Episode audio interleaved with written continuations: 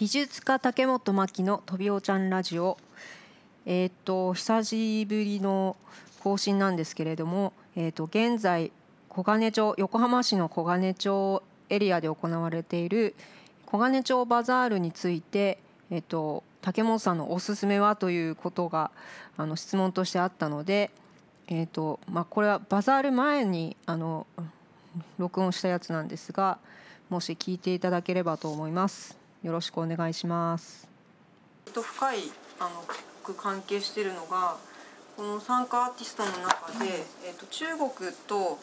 えーと、日本の交換プラプログラムで来ているサン・ミンハオ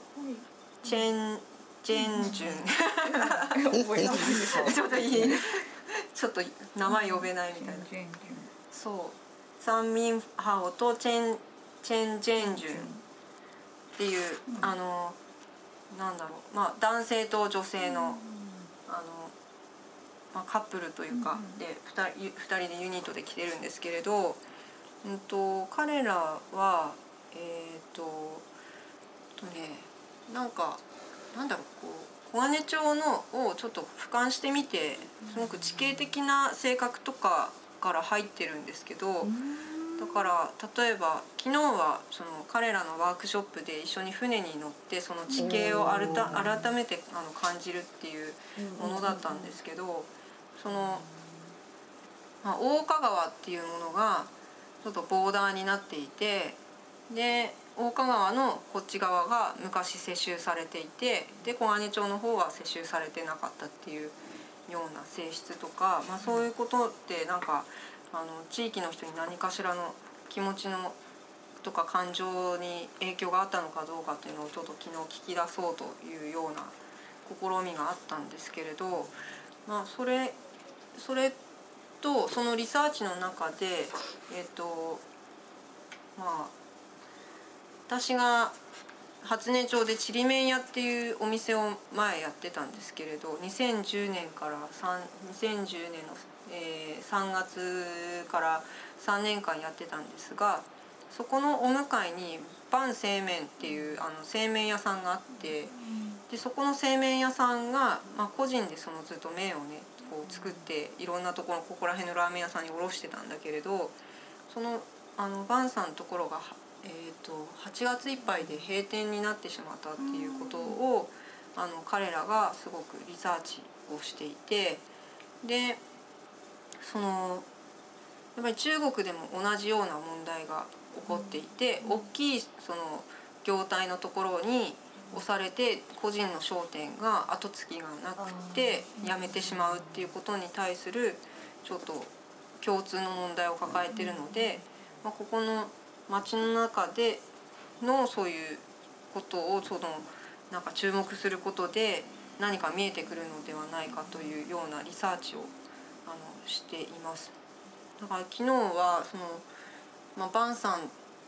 ていうのは毎朝私もお店開ける時に挨拶したりとか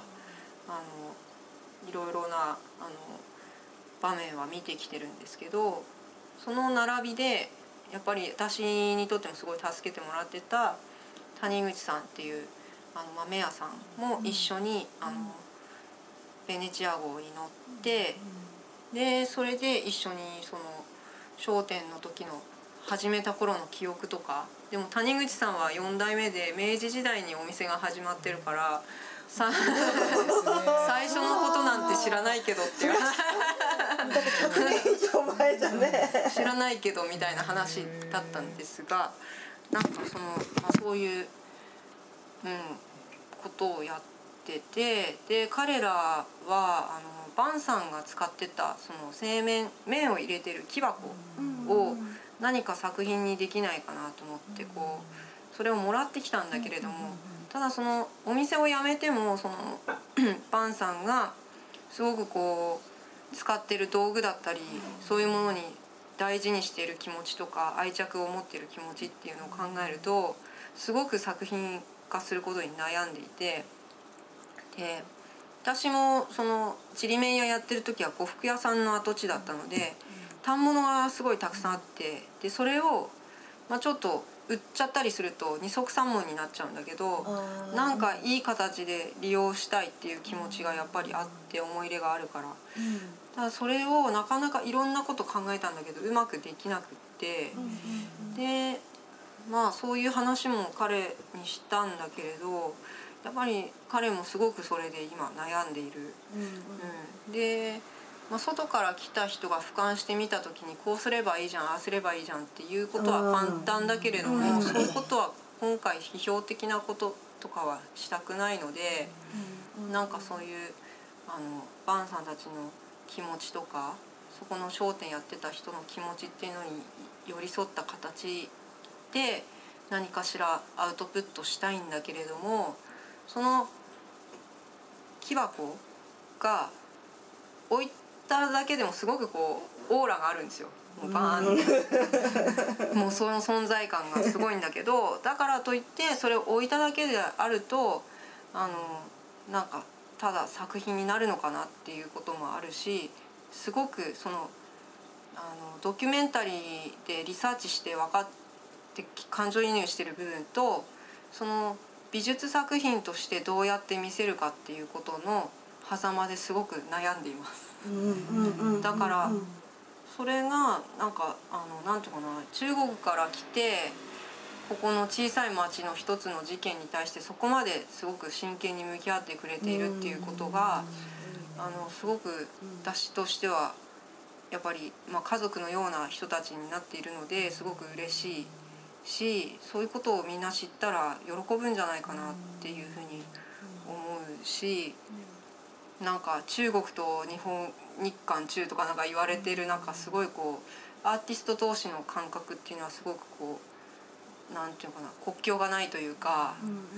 うなんか小金町でとてもピースフルなことが起こってるなっていうふうに私はいつも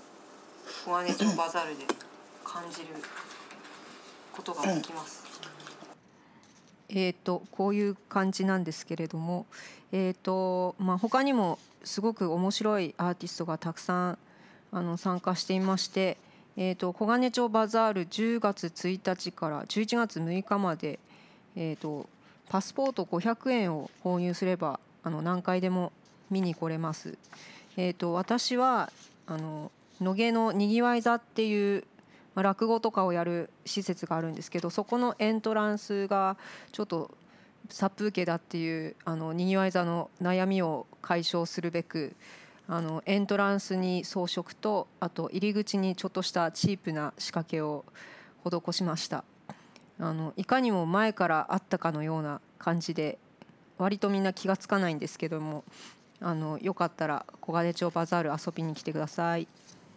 お願いします。